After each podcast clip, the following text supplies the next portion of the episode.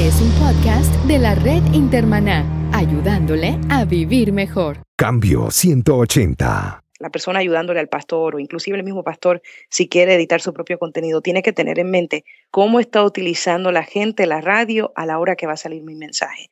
Si estamos llevando a los niños a la escuela, si el mensaje va a salir a las 8 de la mañana, no te van a escuchar por más de dos o tres minutos. O sea, ya sabemos ya hay suficiente ah, conocimiento, se han hecho suficientes estudios, tenemos la información inclusive de Nielsen, del tiempo en el cual la gente escucha la radio. Esta edición de Cambio 180 es auspiciada por cristianos.com, un blog con recursos para vivir mejor. Cambio 180. Hoy en Cambio 180 entrevistaremos a Araceli Rivera García ella es directora de programación de ocho emisoras de radio de Univisión, la cadena de emisoras de radio número uno en los Estados Unidos. Estas emisoras se conocen como Más Variedad y antes se conocían como Recuerdos y están localizadas en San Francisco, Los Ángeles, San Diego, Phoenix, Austin, McAllen, Fresno y Houston. Araceli, bienvenida a Cambio 180. Cuéntanos, ¿Cómo comenzaste en la radio? Y no vas a decir que soy tu hija, qué barbaridad. Qué detalle, lo olvidé, fíjate. La gente va a decir, Melvin está entrevistando, como dicen los boricuas, a la nena. Ah, a la nena, a la nena de papi. Cuéntanos cómo comenzaste en la radio. Empecé en la radio en el 94, estaba tomando una clase como parte de mis estudios de radio y televisión y pues con tu ayuda hice un demo para Romance 106.7 en Miami y pues lo que yo pensaba que sería una pasantía terminó siendo un trabajo que duró tres años, pero claro que no empecé mi primer empleo con los mejores horarios al principio. Como todo principiante, pues velaba que la estación no se fuera del aire, trabajé noche, fines de semana, pero pues un año después por fin me dejaron ir al aire y lo demás pues ya es historia. Después de unos años en Miami fui contratada por otra empresa en California, en múltiples mercados. Y de ahí pues pasé a trabajar en Washington, D.C., dirigiendo una estación para CBS Radio. Y por fin se me dio hace dos años y medio la, oportunidad de entrar a trabajar aquí en Univision. Araceli, recuérdame un puntito. La persona que te dio la primera oportunidad para trabajar en la radio en horas de la madrugada en Miami, y que luego te sirvió de tutor, es ahora de nuevo tu jefe. Oye, ¿cómo es la vida? Y en los 19 años que tengo en la radio, no he trabajado con él todo este tiempo.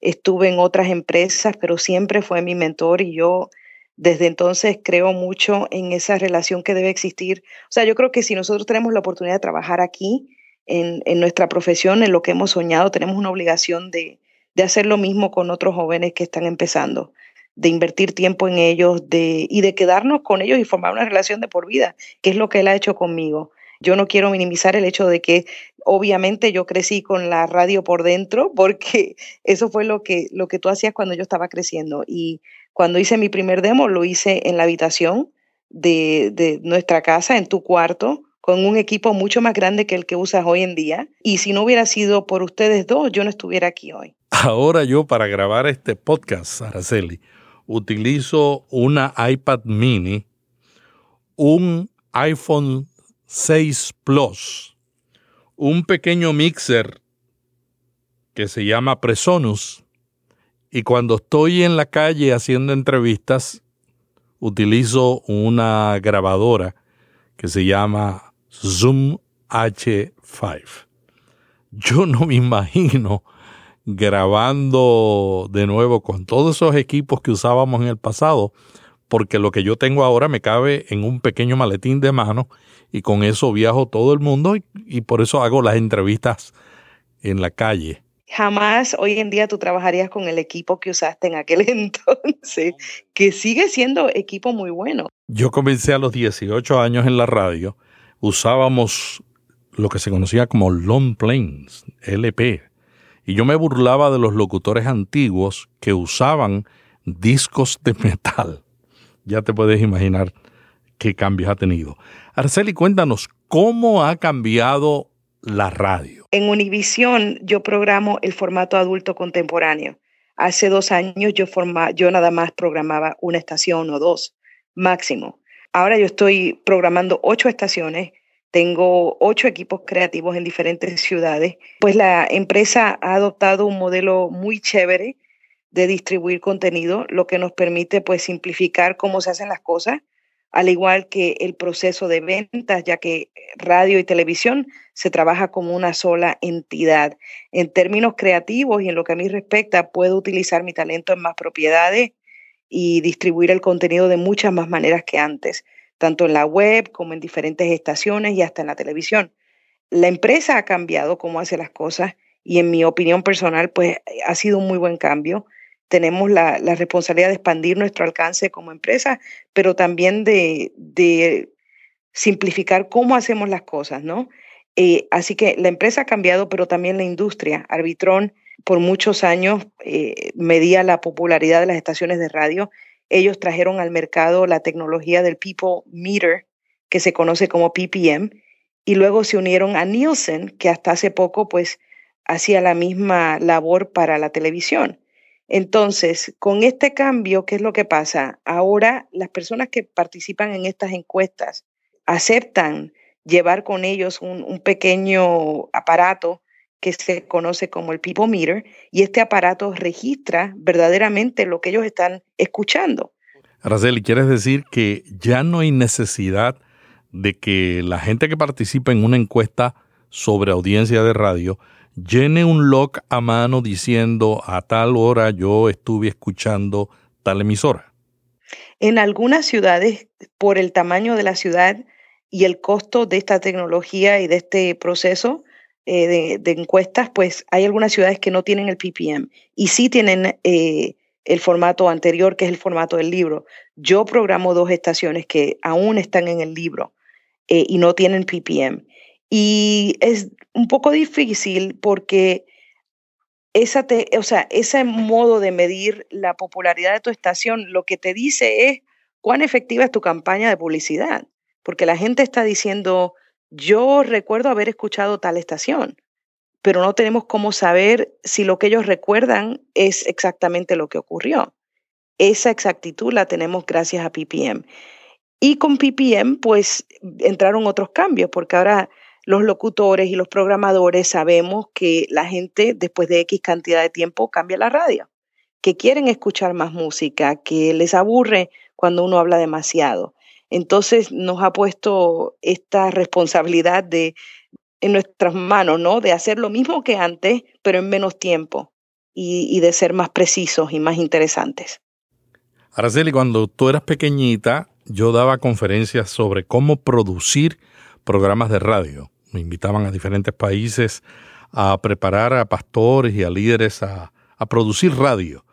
Y una de las cosas que yo enseñaba era que una persona que está oyendo a un locutor en la radio, después de cinco minutos de escuchar a esa voz solitaria, la atención empieza a decaer. Y eso es así y ahora es peor, porque ahora tenemos eh, las dobles pantallas o las triples pantallas clamando la atención del que está escuchando y haciendo algo. ¿Qué se está haciendo ahora en la radio para mantener la atención del oyente? Pues todo está también en, en la expectativa del oyente. Uno tiene que conocer su audiencia. Si tú tienes una estación que tiene personalidades muy famosas y estas personalidades ya se han ganado el cariño del público y ya tienen shows con segmentos que han sido requete comprobados y, ya tienen una, una base de seguidores fieles, ¿no? Que vienen específicamente por ese contenido, pues hay un poquito más de flexibilidad. Todo está en cuál es el rol tuyo dentro del mercado. Al hacer tu análisis de mercado, si el rol de tu estación o de tu horario es el de proveer más música, pues ya hay ciertas reglas que entran en juego, ¿no? No, no interrumpes la música. Eh, si haces un segmento, tiene que ser breve, llegas al punto rápidamente. La excepción a la regla son los programas de radio que ya tienen una base de oyentes fieles que se sabe que vienen a la radio por ese show o por ese segmento, ya en ese caso tienes un poquito más de flexibilidad, porque entonces el contenido pues ya, ya está como más comprobado, ¿no? Más a, a prueba de balas. Araceli, uno de los retos que tienen los pastores cuando van a la radio es mantener la audiencia, pero más que eso es lograr que esa audiencia reaccione al mensaje que se le está presentando. ¿Cómo tú ves la radio cristiana de hoy día?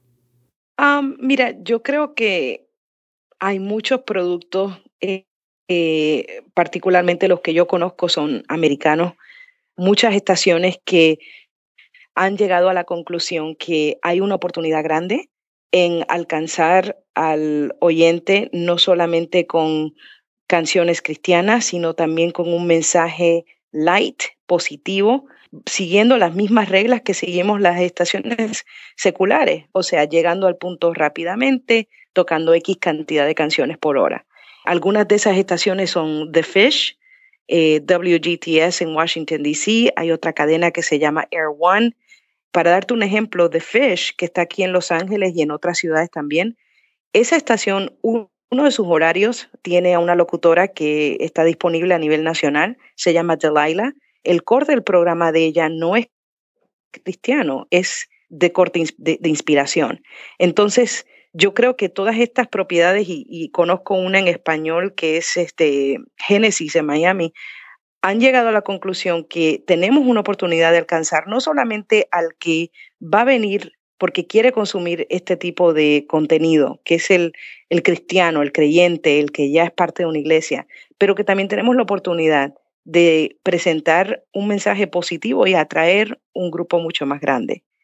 Y yo creo que eso se logra por medio de una combinación de música eh, bien programada, música contemporánea, pero también un reloj a nivel de programación que permite el uso de cápsulas, eh, segmentos cortitos, quizás un poquito de humor, sin dejar de cumplir ¿no? con la expectativa del público que vamos a tocar al menos 10, 12 canciones por hora, porque la gente viene a la radio a escuchar música. Entonces, en este caso, yo creo que el pastor que quiere quizás encontrar otra plataforma para su mensaje del domingo, es una perfecta oportunidad para que quizás cree un podcast de ese mensaje y lo más eh, eh, importante del mensaje, convertirlo en un podcast, en, perdóname, en un segmento de dos o tres minutos, se distribuye a nivel local en una estación de radio y se utiliza eso como un anuncio de que si quieres escuchar más o más de este tipo de contenido, baja mi podcast esta semana o visítanos en nuestra iglesia. Así que yo creo que la oportunidad está en ser contemporáneo y en ofrecer un producto que sea compatible eh, y comparable a lo que hay en, en el dial hoy en día. Araceli, uno de los programas de radio cristianos que a mí menos me llama la atención son los sermones. Y me quiero explicar. Cuando uno está en la radio, por lo regular uno la escucha haciendo otras cosas. Por lo tanto, no tiene toda la atención concentrada en, lo que está escuchando. Lo que es positivo porque puedes escuchar y hacer otras cosas, pero también requiere eh, unos elementos diferentes para capturar la atención. El sermón es diferente. La persona que va a una iglesia conoce al pastor, está en cierta medida predispuesta a escuchar un mensaje está concentrada, no está haciendo otras cosas, aunque algunas veces yo he visto alguna gente eh, tuiteando en la iglesia, no están haciendo otras cosas y están concentrados en el mensaje. Sin embargo, cuando ese mensaje se graba y se transmite en la radio, el contexto está es totalmente diferente. Posiblemente la persona no conoce al pastor, posiblemente la persona no está centralizada escuchando solamente el mensaje. ¿Qué tú piensas de la transmisión de sermones en la radio? Yo no lo haría por las mismas razones que tú me has dado. Eh, la gente, o sea, el productor del show de, o del podcast, la persona ayudándole al pastor o inclusive el mismo pastor, si quiere editar su propio contenido, tiene que tener en mente cómo está utilizando la gente la radio a la hora que va a salir mi mensaje. Si estamos llevando a los niños a la escuela, si el mensaje va a salir a las 8 de la mañana no te van a escuchar por más de dos o tres minutos. O sea, ya sabemos, ya hay suficiente ah, conocimiento, se han hecho suficientes estudios, tenemos la información inclusive de Nielsen, del tiempo en el cual la gente escucha la radio. Entonces, eh, para mí no es un buen uso del tiempo que tengan al aire. Creo que lo más eficaz sería utilizar ese tiempo para crear una pequeña cápsula y llevar a la gente a bajar el, el, podcast. Yo bajo semanalmente varios podcasts, entre ellos bajo un podcast de un predicador, pero lo escucho en mi tiempo. Y a veces puede ser en el carro, como puede ser con mis audífonos cuando estoy acostando a los niños en la noche. Entonces yo tengo la opción de decidir cuándo eh, y le puedo dar pausa si estoy este, ocupada. Un show secular matutino, quizás te toca dos canciones por hora, pero no están hablando media hora del mismo tema. Quizás dentro de media hora han hecho tres segmentos diferentes. Entonces, este, es por eso que un mensaje largo no, no se presta para cómo la gente en realidad utiliza la radio. O sea, lo que tú estás diciendo, Araceli, es que no es que no se pueda transmitir sermones grabados, sino que el medio de la radio a lo mejor no es el mejor para un sermón de media hora o de una hora, y que quizás un podcast donde la persona lo escucha cuando tiene tiempo, que lo puede detener, es un mejor medio para llevar el, sermón a la audiencia. Correcto. Estamos en la era del, control remoto y, no es el control remoto enorme que, pesa cinco libras. O sea, el control remoto ahora es el, el teléfono celular. El control remoto ya no es simplemente el dial en la radio. Inclusive el dial en la radio de nuestros carros nos permite escuchar radio por satélite. Hay carros que ahora vienen con internet, con conexión de internet.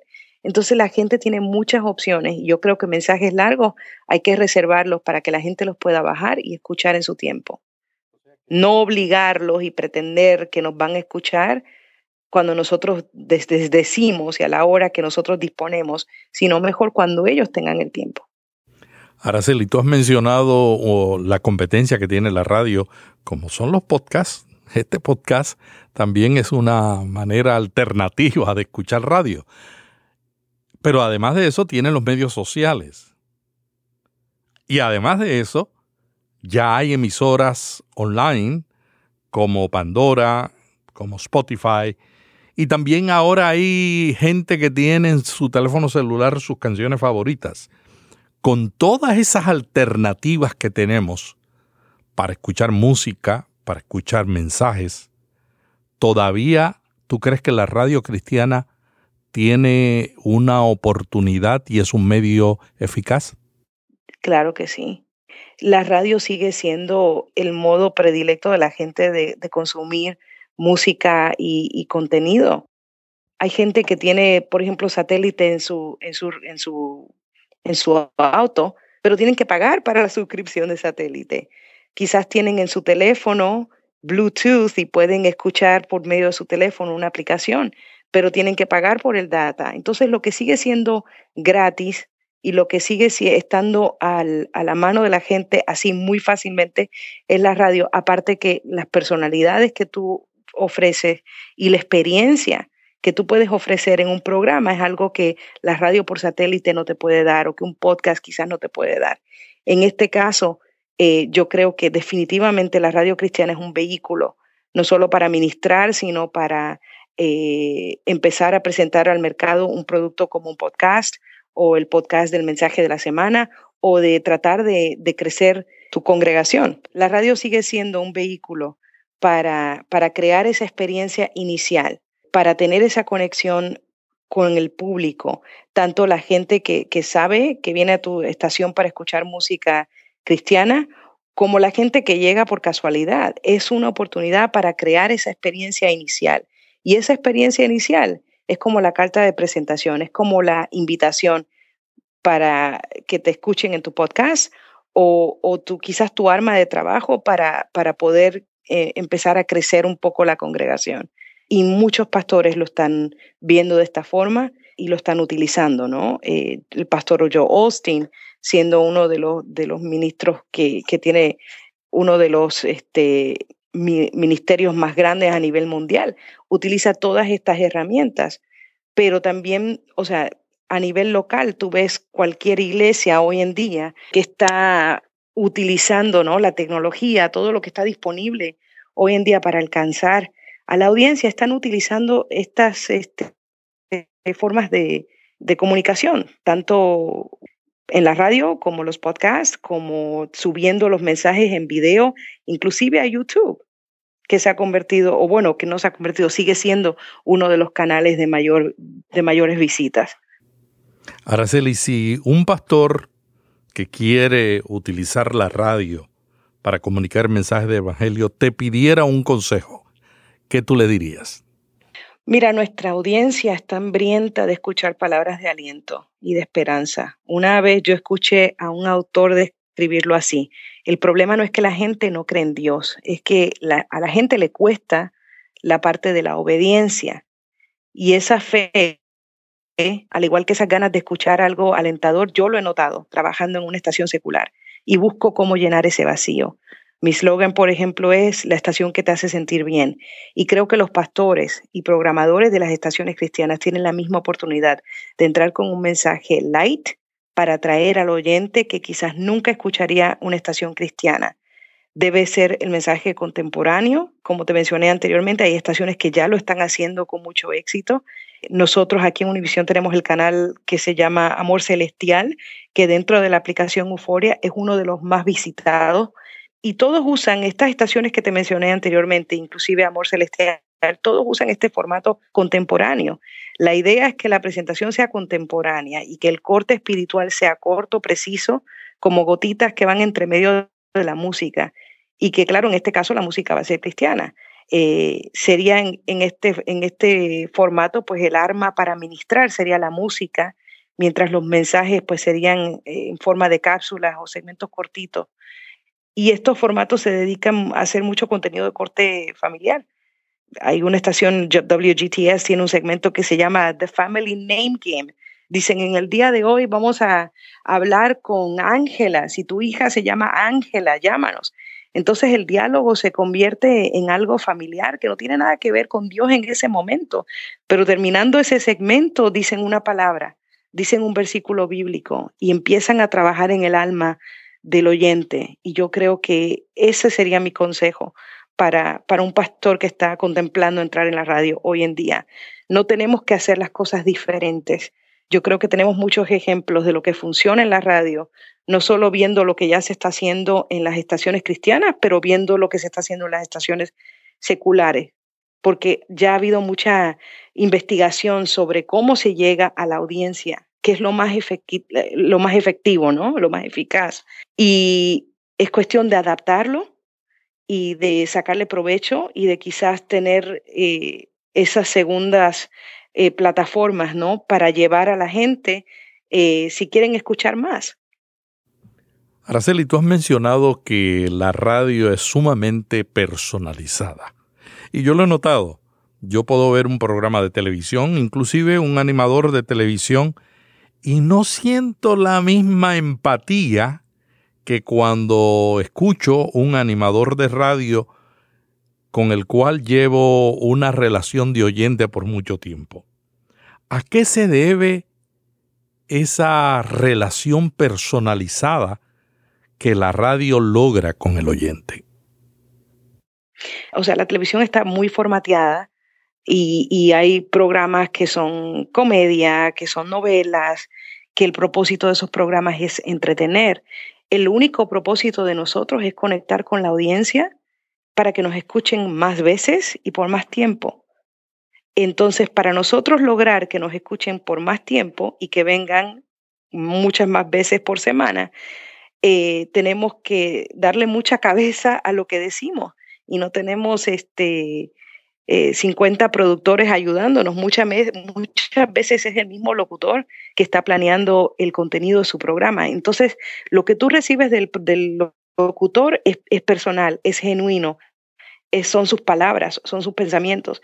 Y eso yo creo que llega de una manera más personal al público. Aparte, la gente está muy sola, está muy sola y tú estás quizás hablándoles cuando están en el carro de camino a casa, después de un día difícil en el trabajo.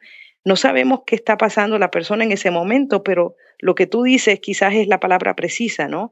Y eso es lo que logra esa conexión. Yo le digo mucho a mis locutores, nuestro trabajo es el de ser recordados. En el momento que tú causas una reacción en la audiencia, que tú los haces reírse, llorar, eh, mover la cabeza, como que no puedo creer que dijo eso, hiciste esa conexión y después que hiciste esa conexión te van a recordar. Y cuando nos recuerdan, entonces regresan.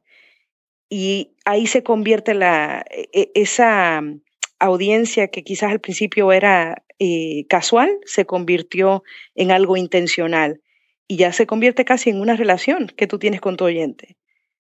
Y eso es lo que yo creo que prepara el, el, alma, ¿no? En el caso de la estación cristiana, para empezar a ministrar en esas oportunidades. Muchas gracias, Araceli, por participar en esta entrevista de este podcast. Este podcast comenzó hace 43 semanas atrás, pero realmente yo lo planeé en las navidades del 2013, mientras estaba de vacaciones en la casa de Araceli, y ella me, me asesoró, inclusive el locutor que introduce el programa es un locutor amigo de Araceli, de Venezuela. Araceli, quiero terminar esta entrevista con la niña de mi casa. Ella, yo le digo que ella es Melvin Rivera Velázquez parte 2, versión mejorada. Ella dice que no, pero es la parte mejorada de, del papá. Araceli, una última pregunta. La música cristiana. ¿Hay posibilidad que la música cristiana se toque en la radio secular? Eso yo sé que está pasando en Puerto Rico, pero hay esa posibilidad en otros lugares. Sabes, muchas este, estaciones lo hacen, muchas estaciones cristianas tocan música secular, siempre y cuando no sea, eh, pues obviamente siempre y cuando sean canciones con un corte positivo y, familiar. Entonces yo digo, si ellos lo hacen, ¿por qué nosotros no? En mi caso, eh, para Navidad yo incluí eh, canciones cristianas de Julisa, de Ingrid Rosario, de un sinnúmero de artistas cristianos y creo que era la oportunidad correcta para hacerlo. No es la primera vez que lo hacemos en mis estaciones y estando yo en Washington, D.C. para Semana Santa también incluía música cristiana y al principio me ponía nerviosa porque yo decía, la gente de seguro se va a, a, ofender o van a decir, oye, esto no es lo que espero pero después de todos estos años que lo he hecho en ocasiones, nunca he tenido quejas. Eh, así que lo seguimos haciendo. En términos de calidad, ¿cómo ves la música cristiana? Es, es, eso lo que a mí me facilitó la decisión, porque la calidad se compara a lo que tenemos al aire, lo que se está produciendo hoy por las disqueras seculares, se compara y hasta en ocasiones es mejor a lo que estamos recibiendo en, ocasiones este, de parte de las disqueras seculares. Entonces, eso para mí nunca fue una preocupación. Eh, como el eslogan de mi estación es la estación que te hace sentir bien. Cuanto a marketing se refiere, yo trato de siempre cumplir con las cosas que son valores para mi audiencia. Para mi audiencia, el valor familiar es una, es una cosa muy importante, al igual que el espiritual. Entonces, en mi, en mi caso, eh, tuvo sentido incluir algunos temas. No todas las estaciones seculares tienen ese, ese lujo, pero lo pude hacer y lo voy a seguir haciendo. Por eso, eh, pues yo creo que es importante para los artistas cristianos el hacer un acercamiento a las estaciones este, seculares como parte de su promoción musical. Araceli, es interesante lo que dices, porque muchos artistas cristianos no graban música de Navidad porque dicen que el periodo es muy breve octubre, noviembre, máximo noviembre, diciembre, para recuperar la inversión que ellos hacen en la grabación. Sin embargo, lo que tú estás diciendo, esa música en esa época es una gran oportunidad para alcanzar a una audiencia que está predispuesta a escuchar un mensaje sobre el verdadero significado de la Navidad, pero que además es una audiencia que normalmente no escucha esa música. Definitivamente. O sea, para nosotros, y no sé si has notado, aquí en los Estados Unidos hay estaciones seculares que para Navidades toda la programación es de corte navideño. Claro, pero ¿qué pasa? Cuando yo me pongo a hacer mi, mi, mi trabajo de investigación para sacar una lista de música para la programación de Navidad, nosotros no crecimos con Santa Claus. nosotros crecimos con villancicos y, y, y, por eso yo creo que es importante que se sigan grabando estas canciones porque es parte de nuestra, también de nuestra cultura y, de lo que la gente añora escuchar cuando están lejos de su casa, de su patria. Muchas gracias, Araceli, por el tiempo. Eh, además, si me hubieras dicho que no, yo no te lo aceptaba porque los papás no aceptan no de las hijas, ¿verdad que sí? Gracias, Araceli. ¿Algo más que tú quieras añadir para cerrar este programa? No, que todavía me falta mucho por aprender, particularmente de ti, que tienes equipo que yo no sé usar. Así que yo creo que sería súper valioso al final de este podcast que tú compartas con tu audiencia la lista de, del, del equipo que utilizas, porque mucha gente a veces trata de hacer todo en la radio, no quieren salir de la, de la radio para grabar nada, o si van a grabar algo quizás en una conferencia o quieren hacer una entrevista fuera de la radio, piensan que es necesario traer ingenieros y, y tener un equipo súper costoso. Y la realidad es que puedes hacer el mismo trabajo con un iPad. el mejor estudio de producción es el que llevas en el bolsillo. Yo estoy haciendo mis entrevistas con mi iPhone y un microfonito externo y ya ustedes han escuchado que la calidad es una buena calidad. Muchas gracias Araceli, querida, Dios te bendiga, Dios te ilumine en tu trabajo en los medios seculares. A mis hijos yo siempre le dije que no importa dónde uno está, lo importante es uno ser luz en cualquier lugar. Y oramos para que Dios te use y siga siendo luz. Cambio 180. ¿Cómo mantenerse relevante en un mundo diferente?